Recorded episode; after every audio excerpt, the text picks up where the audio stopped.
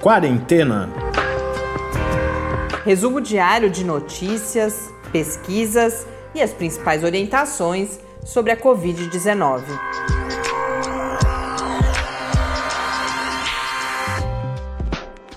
Quarentena, dia 205.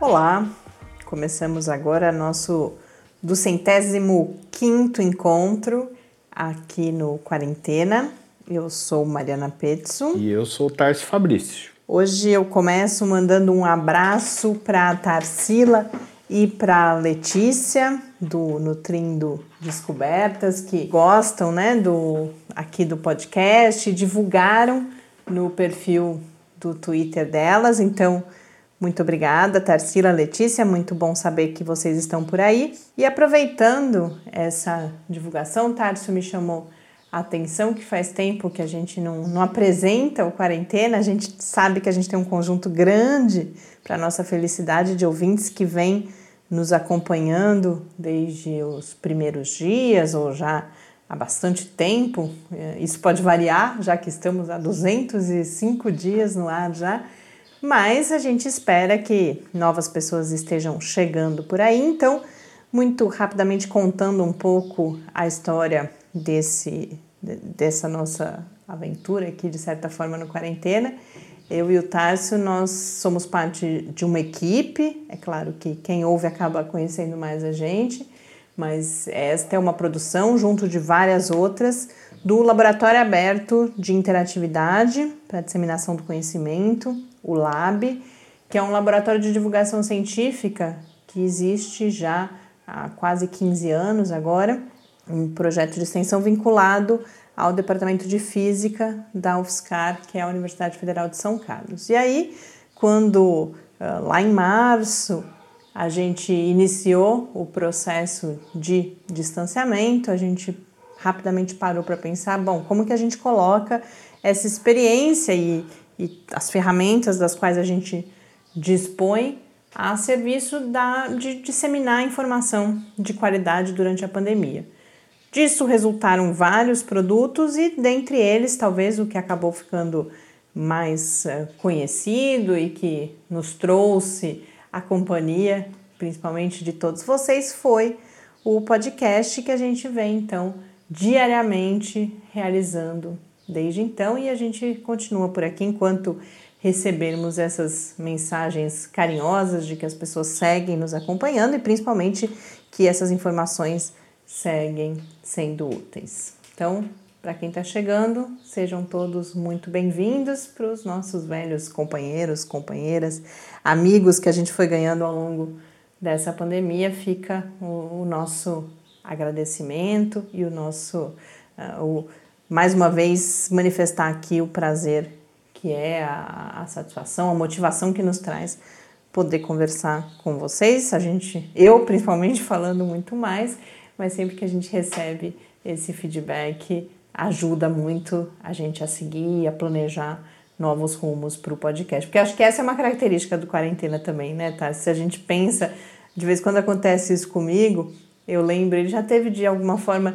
O formato geral é esse da gente aqui reportando o que a gente vem lendo, trazendo entrevistas, mas ele já teve momentos bastante distintos e isso em grande medida acontece, é claro, pelos diferentes momentos da pandemia também, mas pelos retornos que a gente tem de vocês.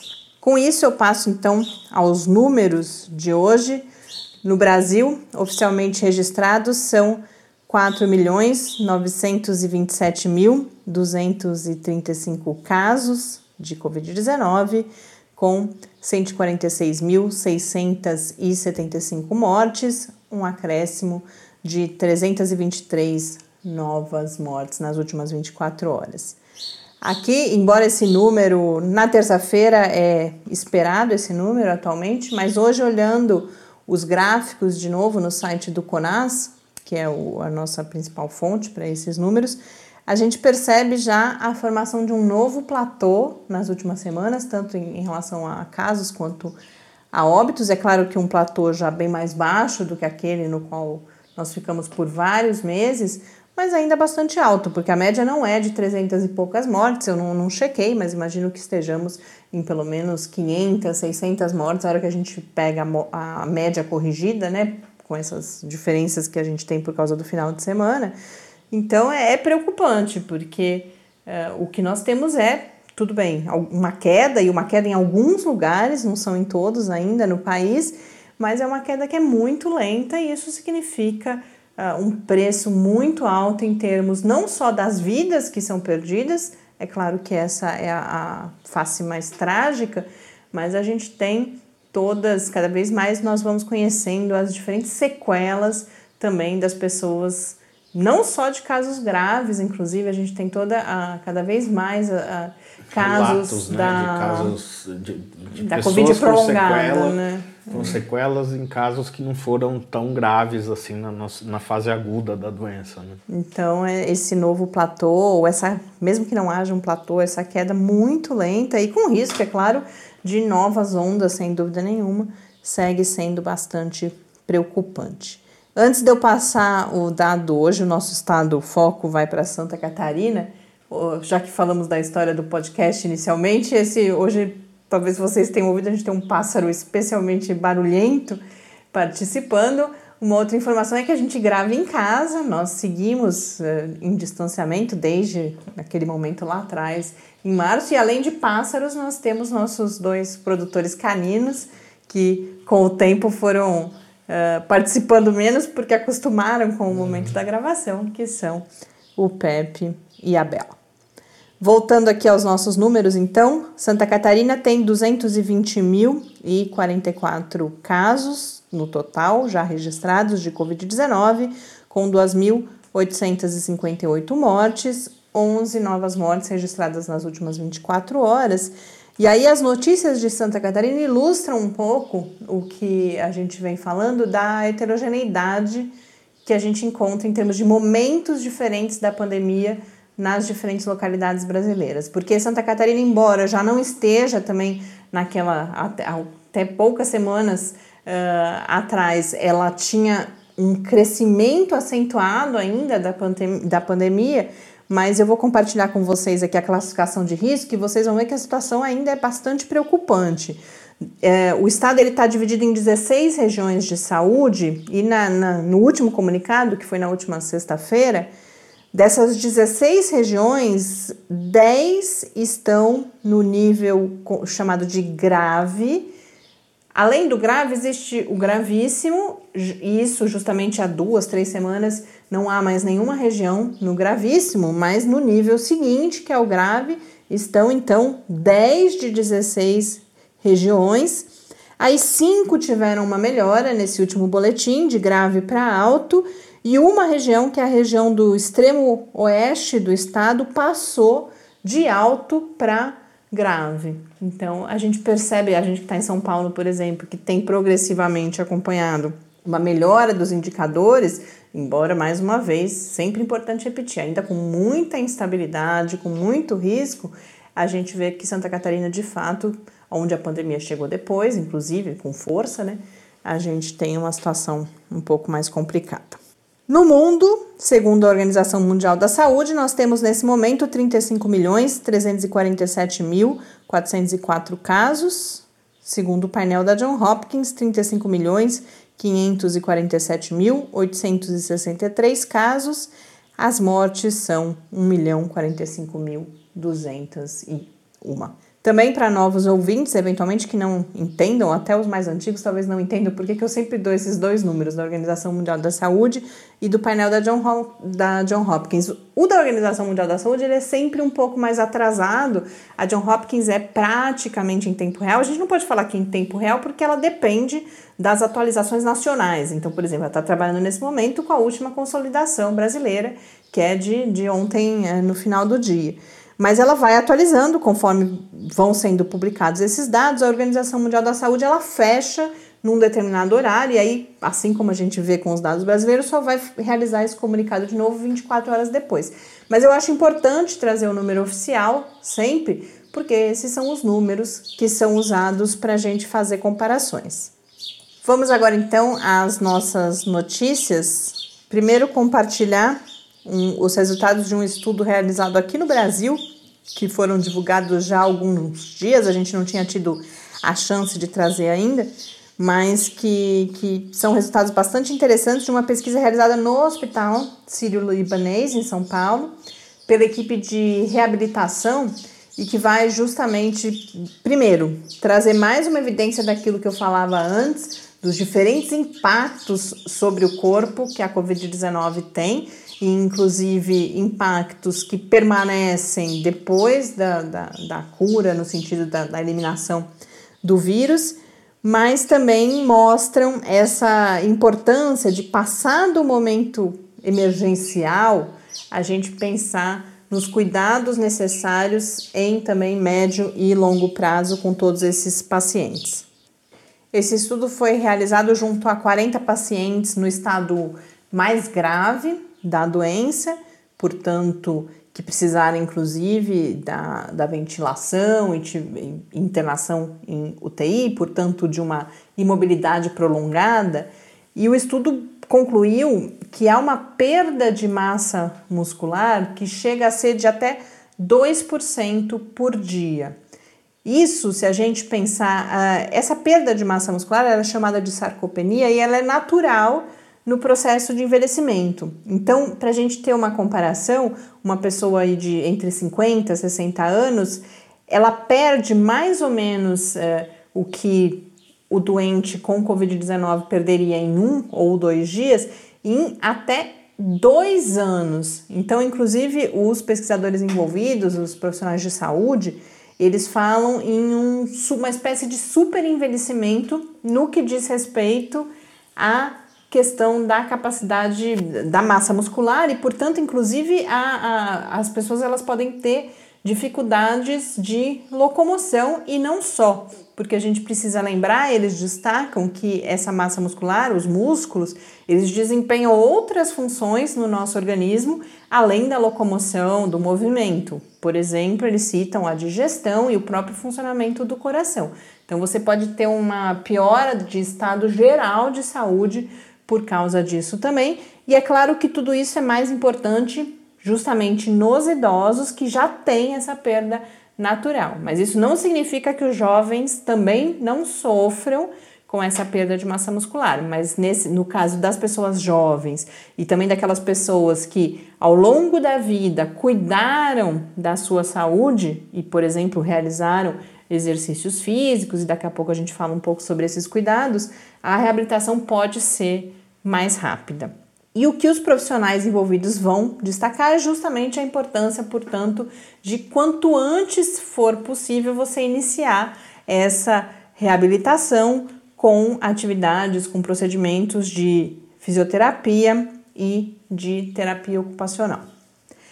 Eu falei antes da imobilidade, porque essa permanência na UTI é algo que em outras doenças já, já havia sido, né, já, já se conhece esse problema da perda de massa muscular, e no caso da Covid a gente tem tido internações longas de até 15 dias, até mais, né? Mas assim, é muito frequente que exista essa internação por duas semanas e há outros elementos que podem estar tá causando essa situação. O, alguns medicamentos, os corticoides, por exemplo, também causam isso, e o próprio efeito, seja do vírus, seja da inflamação causada pela infecção, sobre o tecido muscular e os nervos. A gente teve uma das notícias em que eu vi esse estudo noticiado, que foi uma notícia da Folha de São Paulo, eles citam um estudo recente, inclusive um editorial de um periódico dedicado a essa parte né, muscular, do músculo esquelética, falando de, da, da, da constatação de que os músculos, eles têm,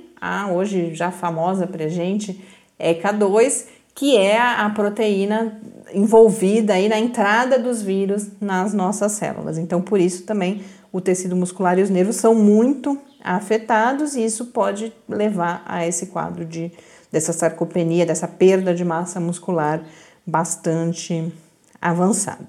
E por fim, então, uh, um outro recado é a importância, a gente já falou nisso em várias situações aqui, de um cuidado permanente com a saúde no sentido da prática de exercícios físicos. Eles falam em pelo menos 150 minutos de atividade aeróbica na semana e duas sessões de atividades de força muscular.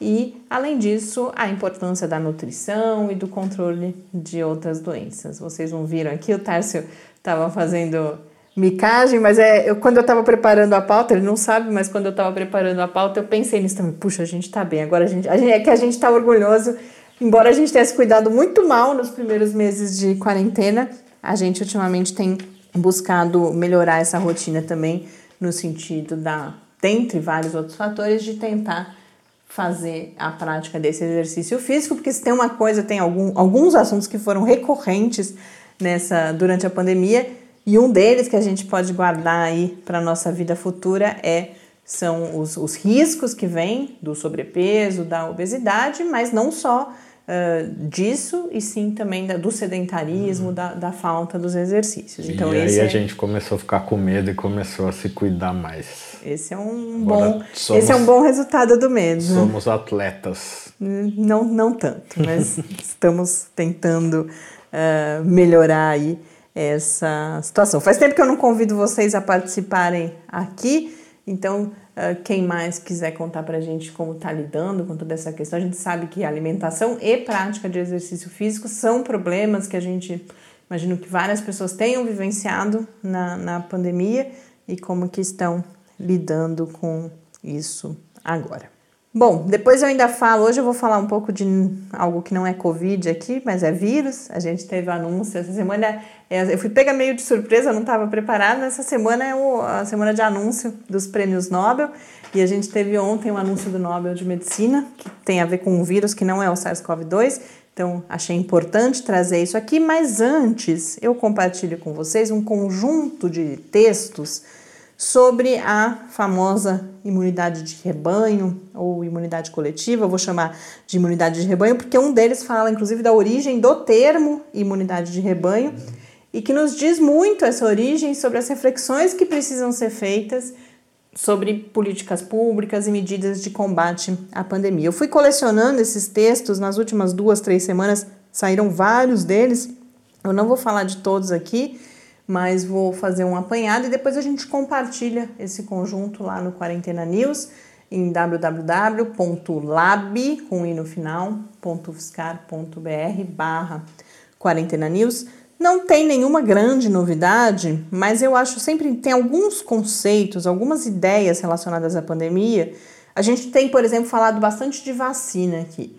Em parte isso é porque a gente tem tido novidades quase que diárias sobre ah, os diferentes estudos com vacinas, mas não só por isso, porque a gente sabe que alguns temas têm mais, as pessoas têm mais dúvidas ou a gente tem mais informação, inclusive de baixa qualidade, circulando, e sem dúvida nenhuma essa questão da imunidade coletiva foi uma que teve vários mal entendimentos ou até um uso né, proposital, um uso político. político da ideia de, da possibilidade de imunidade coletiva. E esses textos que eu separei aqui falam em grande medida sobre isso. Então, o primeiro deles é um texto da Vox, que vai falar justamente o título traduzido né, em inglês, mas diz que o que as pessoas entendem, o que mais comumente entendem errado sobre imunidade coletiva.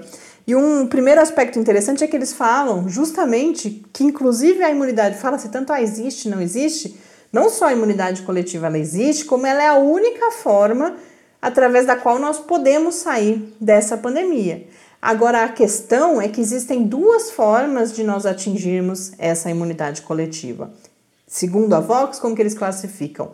A lenta, seja porque nós estamos controlando o tal do achatando a curva, né, que faz tempo que a gente não fala, e com isso as pessoas vão ficando imunes, mas ao porque longo do tempo, é, mas ao longo do tempo, mais lenta também porque a gente espera que haja uma vacina é, e ou no mínimo que haja que isso já está acontecendo, que os tratamentos eles vão se tornando, embora não exista ainda um tratamento assim que é a chamada bala de prata, provavelmente não vai existir, mas você vai aprendendo a manejar melhor a doença e, portanto, os impactos dela, ainda que as pessoas fiquem doentes, o impacto dela passa a ser um, um impacto que não é a morte e também não, não, não causa uh, sequelas tão graves. Mas lenta também porque a gente espera que haja uma vacina. E aí, quando você tem uma vacina, o que você persegue com a vacina é justamente que haja essa imunidade coletiva que proteja, inclusive, as pessoas que não podem, por algum motivo, ser vacinadas. vacinadas. Então, uma forma é a lenta, a outra forma é a catastrófica que é a gente deixar, e aí daqui a pouco a gente vai falar de Manaus, mas é você deixar o vírus correr solto, só que isso tem um preço em termos de vidas de pessoas que é alto demais. Esse texto, inclusive, ele cita o estudo de Manaus para falar dos custos da, de se alcançar a imunidade coletiva e fala também do caso da Suécia, que é bem diferente de Manaus, e a gente já comenta isso, mas que também resultou, pelo menos até agora, em um número de mortes superior ao dos outros países da região. Portanto, a conclusão é de que não é razoável a gente pensar na imunidade coletiva antes da vacina como forma de combate à pandemia, justamente porque o custo é muito alto.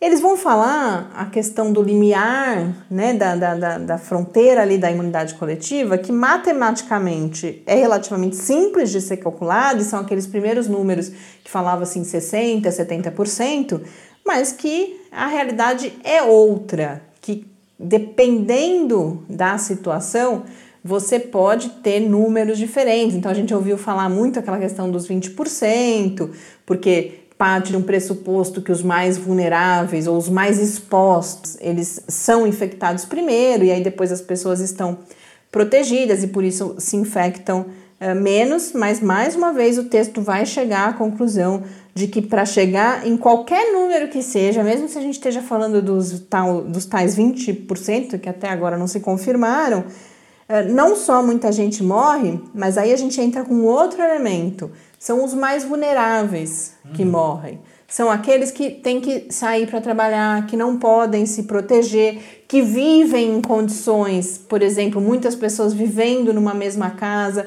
alguns sem acesso a água e sabão, a, aquelas, a, os elementos mínimos para que você possa adotar os cuidados necessários. Portanto, falar de imunidade coletiva sem, sem vacina é falar também de um aprofundamento das uh, desigualdades.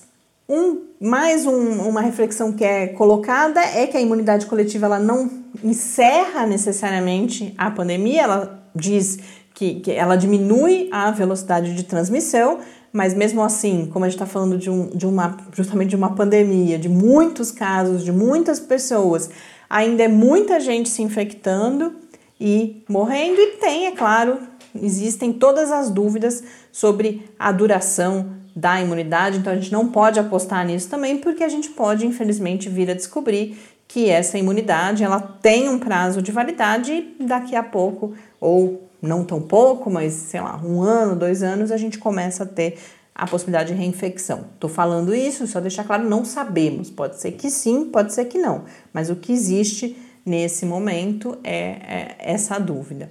E eu falava antes de como o limiar da imunidade de, de rebanho, a imunidade coletiva, ele se transforma. Ele se transforma também devido às medidas de contenção.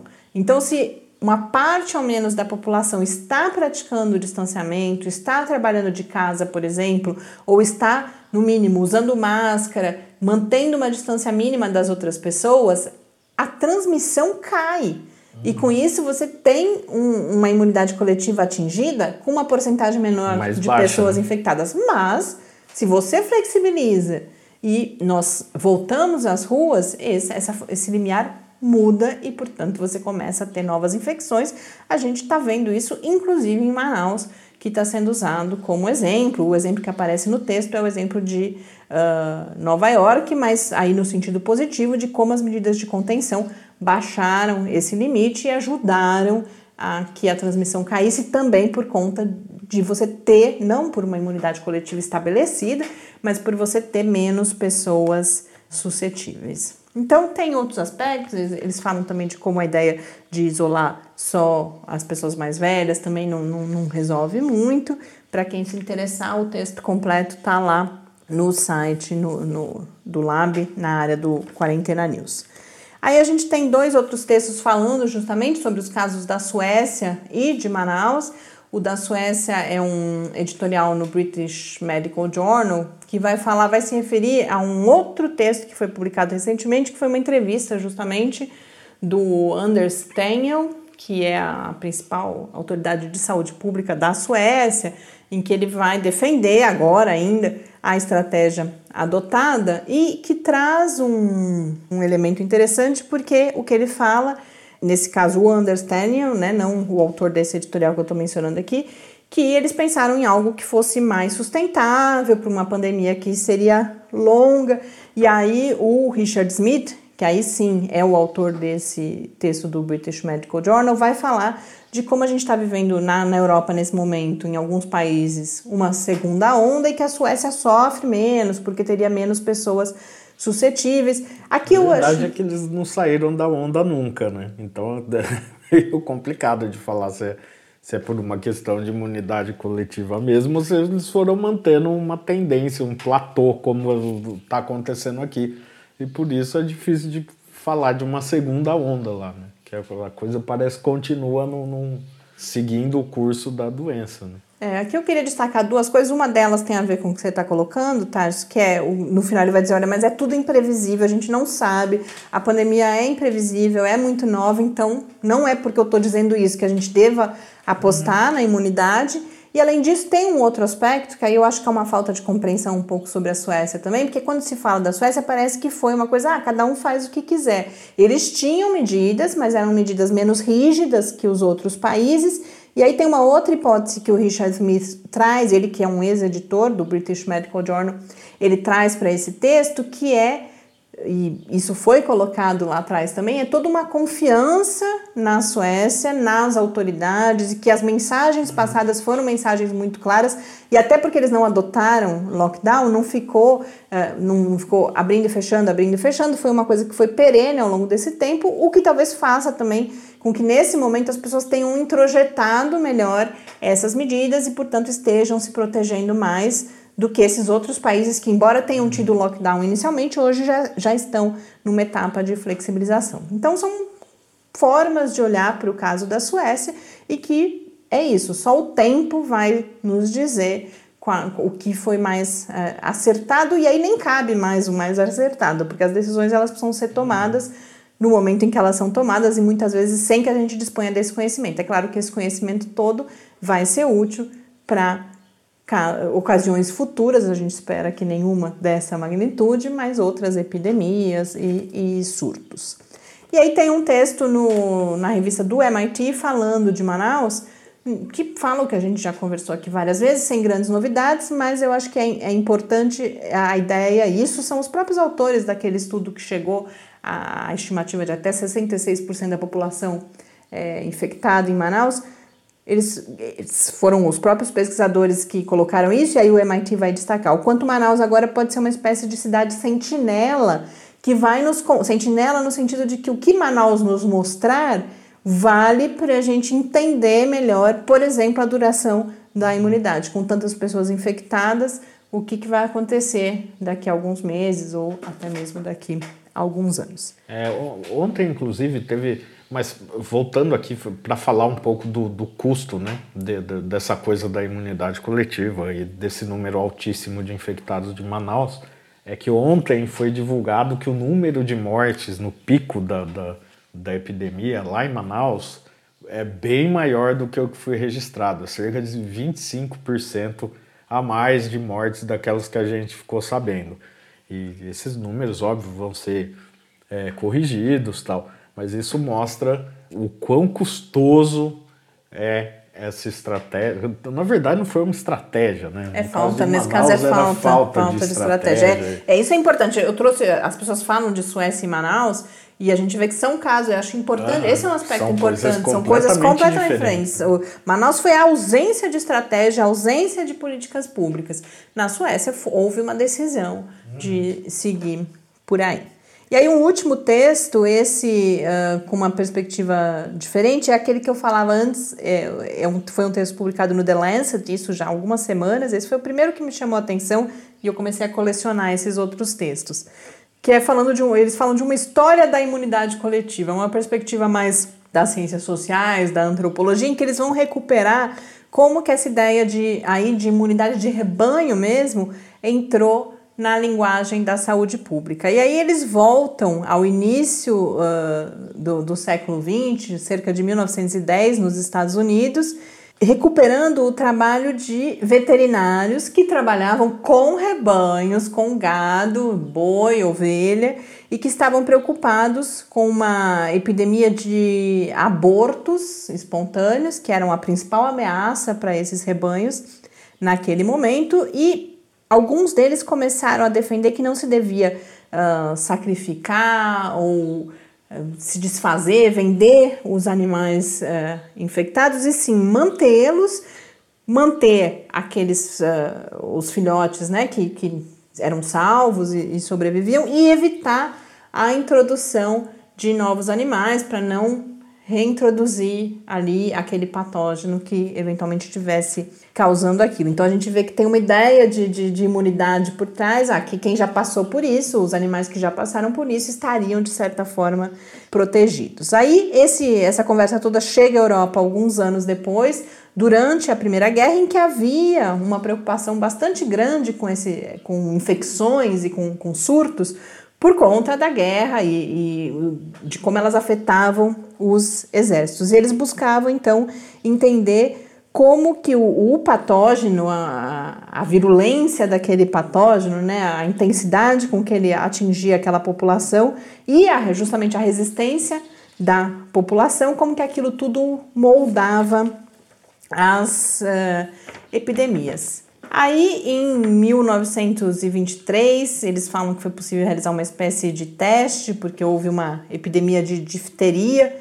numa escola na Inglaterra e também em alguns navios, e eles começam a fazer correspondências uh, entre pesquisas que estavam sendo realizadas em ratos com essa progressão da doença, mas enfim, a gente vê que em vários momentos, e aí eles vão dizer que em 1930 isso estava definitivamente instalado no linguajar, da epidemiologia e a gente teve alguns retornos em 1950, aí já por causa de, uma, de um debate sobre porcentagem, sobre vacina, sobre medidas a serem tomadas eh, em programas de vacinação, então que porcentagem da população precisaria estar imunizado e depois novamente reaparece em 1990, na década de 1990, quando começa a haver uma luta para que a cobertura vacinal seja mais ampla, quando se entende a importância das campanhas para evitar a progressão das doenças. Mas por trás disso tudo, além da curiosidade dessa retrospectiva histórica que eles fazem, há uma reflexão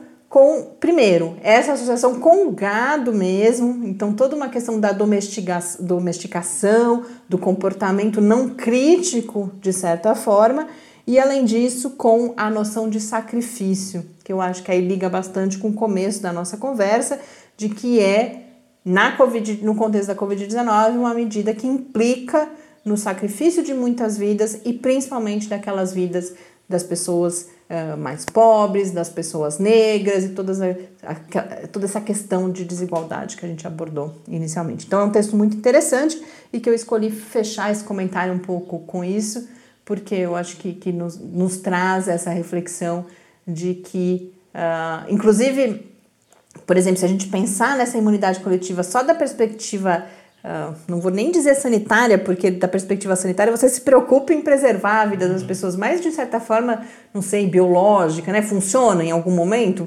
Funciona se você pensar só na parte uh, mais eu não sei nem como qualificar Ecológica. isso. Mas a gente não pode deixar de fora aí que a gente vê claramente como muitos aspectos precisam estar dialogando para que decisões sejam tomadas. Porque a gente não pode deixar o vírus correr solto e as pessoas, e principalmente aquelas pessoas que não têm como se proteger e não têm como ter acesso ao melhor tratamento, são essas que vão morrer. Eu, para variar, me alonguei. Eu tô tentando aqui, eu juro que eu tento ser disciplinada para manter cada episódio em 30 minutos tanto por nossa causa, para a gente poder seguir fazendo o quarentena por mais tempo, mas para vocês também poderem aí se atualizar mais rapidamente, mas não consigo. Hoje não, e hoje eu não posso deixar a notícia para amanhã, porque ela vai ficando velha, que é essa notícia do Prêmio Nobel de Medicina, que, coincidentemente ou não, foi para pesquisas relacionadas à virologia ou para pesquisas de virologia. Ela foi para três uh, pesquisadores, dois dos Estados Unidos e um britânico. Então, o Harvey Alter, que é dos Estados Unidos, uh, o Charles Rice, também dos Estados Unidos, e o Michael Houghton, da, que é britânico, mas hoje em dia atua no Canadá, na Universidade de Alberta, por pesquisas que ao longo de quase 50 anos resultaram na, uh, na descrição e no conhecimento aprofundado do vírus da hepatite C que foi descrito em 1989. A história, muito rapidamente, é que na década de 70 a gente já tinha identificado os vírus da hepatite A e da hepatite B. O vírus da hepatite B, inclusive, já rendeu também um prêmio Nobel em 1976. Só que se percebia que pessoas que recebiam sangue não infectado, seja porque são doenças transmitidas pelo sangue, seja por transfusão ou na relação sexual, pessoas que recebiam sangue, aí principalmente em, em ocorrências de transfusão, não infectado com o vírus da hepatite A ou da hepatite B, ainda assim desenvolviam hepatite. E aí, no final da década de 70, o primeiro dos três agraciados com o Nobel, o Harvey Alter, que hoje tem 85 anos, ele mostrou numa pesquisa com chimpanzés que havia ali um agente não identificado, mas não se sabia ainda mais do que isso.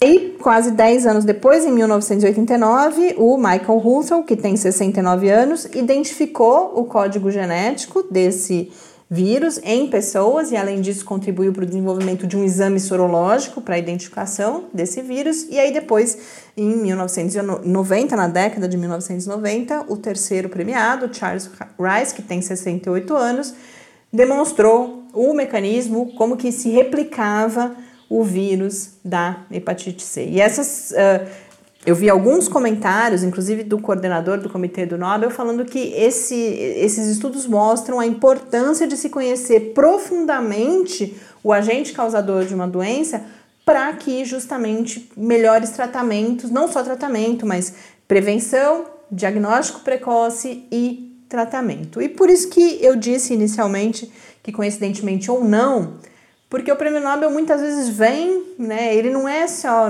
É claro que você escolher ah, qual foi a pesquisa mais importante, qual pesquisa mais importante que a gente vai premiar esse ano. Você pode escolher várias, não, é, não tem uma só. Então, geralmente, muito frequentemente, ele vem com, com uma mensagem junto com ele. E por isso eu não acho que seja uma coincidência que neste ano de 2020, em que a gente enfrenta aí a pandemia causada por um vírus, em que a gente vai percebendo todo o esforço que é necessário para a gente conhecer melhor esse vírus, que o Prêmio Nobel de Medicina vá para um estudo uh, em virologia e que teve essas implicações tão grandes numa doença que ainda hoje tem causa cerca de 400 mil mortes por ano e estima-se que infecte aí cerca de 70 milhões de pessoas, mas seria muito pior se a gente. E há é, outros comentários que eu vi também na divulgação é que hoje em dia trata-se muito menos do conhecimento disponível sobre hepatite C e muito mais de uma vontade política para que a doença possa ser erradicada. Há planos, inclusive, há um planejamento da Organização Mundial da Saúde para que possamos uh, erradicar a hepatite C. E aí hoje a gente teve, agora muito rapidamente mesmo, até porque não, não teria como entrar em maiores detalhes aqui, mas hoje foi o dia do Prêmio Nobel de Física, que foi para os buracos negros. Então, também dividido entre três pesquisadores. Metade foi para o britânico Roger Penrose, que com um trabalho relacionado ao vínculo entre a teoria geral da relatividade e a existência dos buracos negros e depois a outra metade foi para o alemão Reinhard Genzel. E aqui a gente tem uma informação muito importante. Para a quarta mulher a receber o Prêmio Nobel de Física, a americana Andrea Ghez, eles dois trabalhando com a identificação de um objeto supermassivo, que só pode ser um buraco negro, no centro da nossa galáxia da Via Láctea. Nos próximos dias a gente tem aí todos os outros prêmios e a gente deve comentá-los aqui também no Quarentena. Para terminar, quem ainda nos ouvir na terça-feira, na manhã de quarta-feira, amanhã tem duas lives promovidas pelo Lab. Às 10h30 da manhã a gente tem a live sobre justamente medicamentos, vacinas, a partir de um olhar da química, das contribuições das pesquisas em química Essa eu já comentei um pouco ontem. E à noite, às 7 horas da noite, a gente tem o lançamento do livro Física Sem Mistério, que é um, um livro que reúne as crônicas de divulgação científica publicadas pelo Adilson, que é Adilson de Oliveira, que é professor do Departamento de Física da UFSCar e que é, coordena junto comigo o Lab. Então, ele vai falar um pouco justamente sobre física, sobre as relações, como aproximar, como a gente perceber a presença da física no nosso cotidiano e vai ter música também. A gente tem o André de Souza, que é músico aqui de São Carlos, vai tocar músicas relacionadas e a participação da Bianca Encarnação, que é jornalista, também atuante nessa nossa área de divulgação científica, editora executiva da Ciência Hoje e da Ciência Hoje para Crianças. Então, amanhã tem live. 10 e meia da manhã a gente fala de química, 7 horas da noite falamos de física, de arte, de cultura. Um grande abraço para vocês e até amanhã, então, em que a gente se encontra três vezes. Até amanhã. Quarentena é uma realização do Laboratório Aberto de Interatividade para a Disseminação do Conhecimento Científico e Tecnológico, o LAB da UFSCar, e do Centro de Desenvolvimento de Materiais Funcionais, CDMF e conta com o apoio da Fundação de Amparo à Pesquisa do Estado de São Paulo. Pauta, produção e apresentação: Mariana Pezzo e Tárcio Fabrício. Arte e design de Henrique Mateus. Desenvolvimento web: Eduardo Martins. Edição de áudio: Lucas Stefanuto. Apoio Fundação de Amparo à Pesquisa do Estado de São Paulo.